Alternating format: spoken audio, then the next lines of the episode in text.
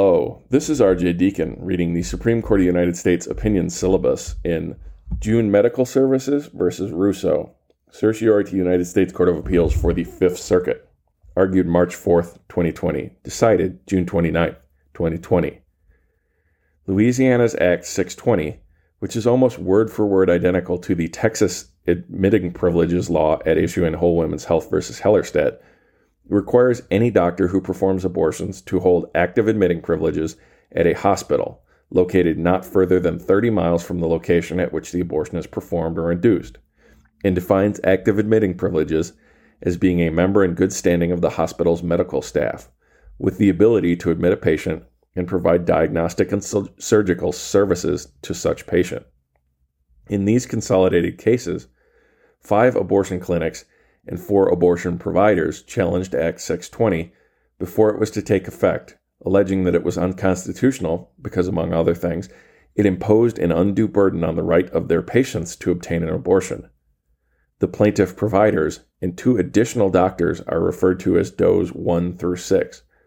The plaintiffs asked for a temporary restraining order, TRO, followed by a preliminary injunction to prevent the law from taking effect.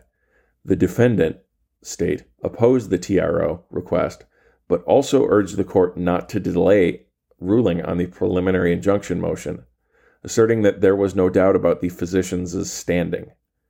Rather than st- staying the act's effective date, the district court provisionally forbade the state to enforce the act's penalties while directing the plaintiff doctors to continue to seek admitting privileges and to keep the court apprised on their progress. Several months later, after a six day bench trial, the district court declared Act 620 unconstitutional on its face and preliminarily enjoined its enforcement. On remand, in light of Whole Woman's Health, the district court ruled favorably on the plaintiff's request for a permanent injunction on the basis of the record previously developed, finding, among other things, that the law offers no significant health benefit, that conditions on admitting privileges common to hospitals throughout the state have made and will continue to make it impossible for abortion providers to obtain conforming privileges for reasons that have nothing to do with the state's asserted interests in promoting women's health and safety, and that this inability places a substantial obstacle in the path of women seeking, seeking an abortion. The court concluded that the law imposes an undue burden and is thus unconstitutional. The Fifth Circuit reversed, agreeing with the district court's interpretation of the standards that apply to abortion regulations, but disagreeing with nearly every one of the district court's factual findings. The Supreme Court held the judgment is reversed. Justice Breyer, joined by Justice Ginsburg, Justice Sotomayor, and Justice Kagan, concluded the state's unmistakable concession of standing as part of its effort to obtain, obtain a quick decision from the district court on the merits of the plaintiff's undue burden claims and a long line of well established precedents foreclose its belated challenge to the plaintiff's standing in this court. Given the district court's factual findings and precedents, particularly Whole Woman's Health, Act 620 violates the Constitution. Under the applicable constitutional standards set forth in the court's earlier abortion related cases, particularly Planned Parenthood of Southeastern Pennsylvania versus Casey and Whole Woman's Health, unnecessary health regulations that have the purpose or effect of presenting a substantial obstacle to a woman seeking an abortion impose an undue burden on the right and are therefore constitutionally invalid. Whole Woman's Health.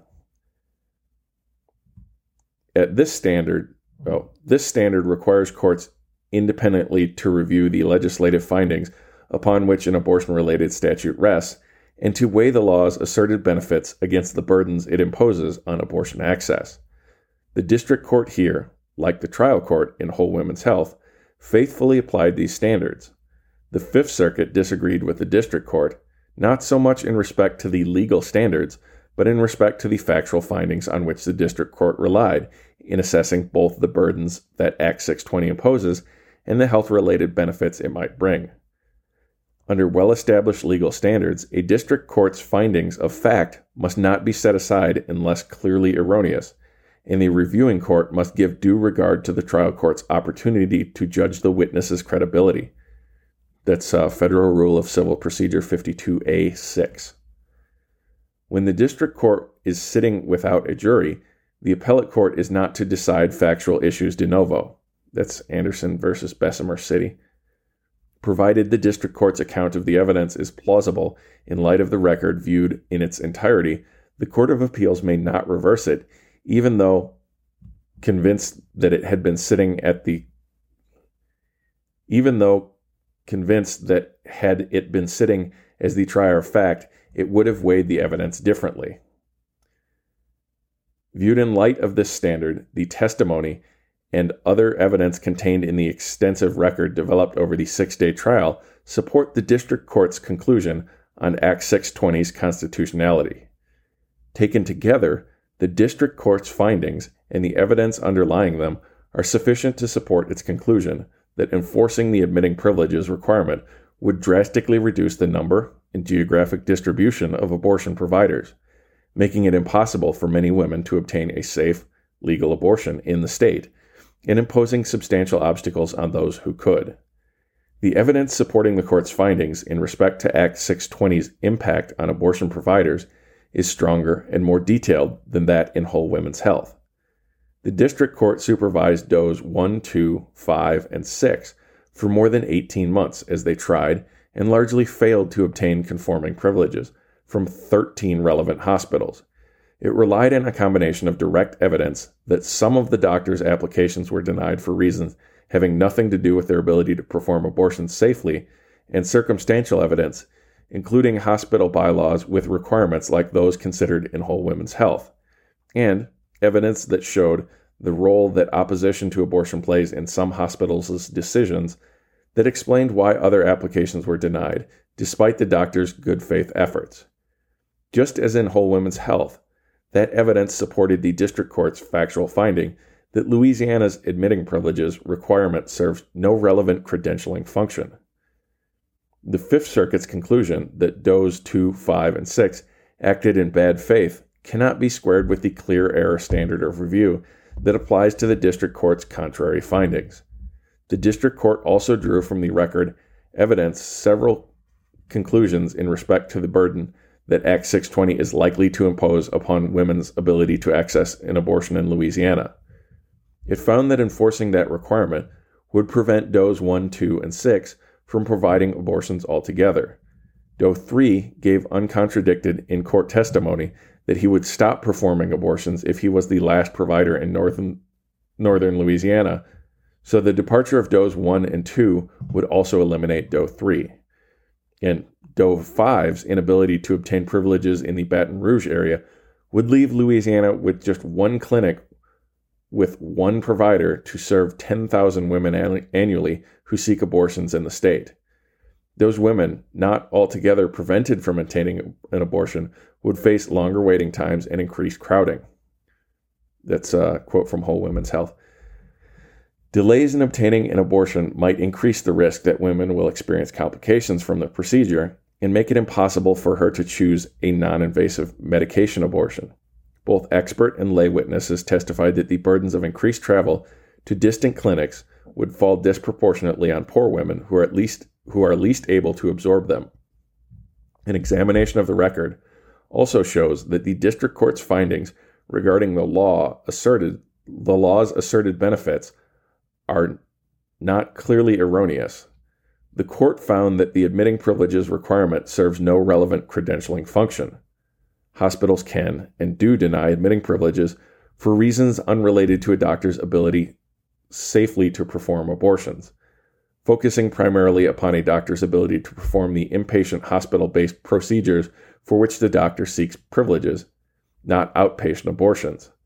And nothing in the record indicates that the vetting of applicants for privileges adds significantly to the vetting already provided by the State Board of Medical Examiners. The court's finding that the admitting privileges requirement does not conform to prevailing medical standards and will not improve the safety of abortion in Louisiana is supported by expert and lay trial testimony. And, as in Whole Woman's Health, the state introduced no evidence showing that patients have better outcomes when their physicians have admitting privileges, or of any instance in which the admitting privileges requirement would have helped even one woman obtain better treatment. In light of the record, the district court's significant factual findings, both as to burdens and as to benefits, have ample evidenti- evidentiary support and are not clearly erroneous. Thus, the court's related factual and legal determinations and its ultimate conclusion that Act 620 is unconstitutional are proper. The Chief Justice agreed that abortion providers in this case have standing to assert their constitutional rights of their patients and concluded that because Louisiana's Act 620 imposes a burden on access to abortion just as severe as that imposed by the nearly identical Texas law invalidated four years ago in Whole Woman's Health versus Hellerstedt, it cannot stand under principles of stare decisis.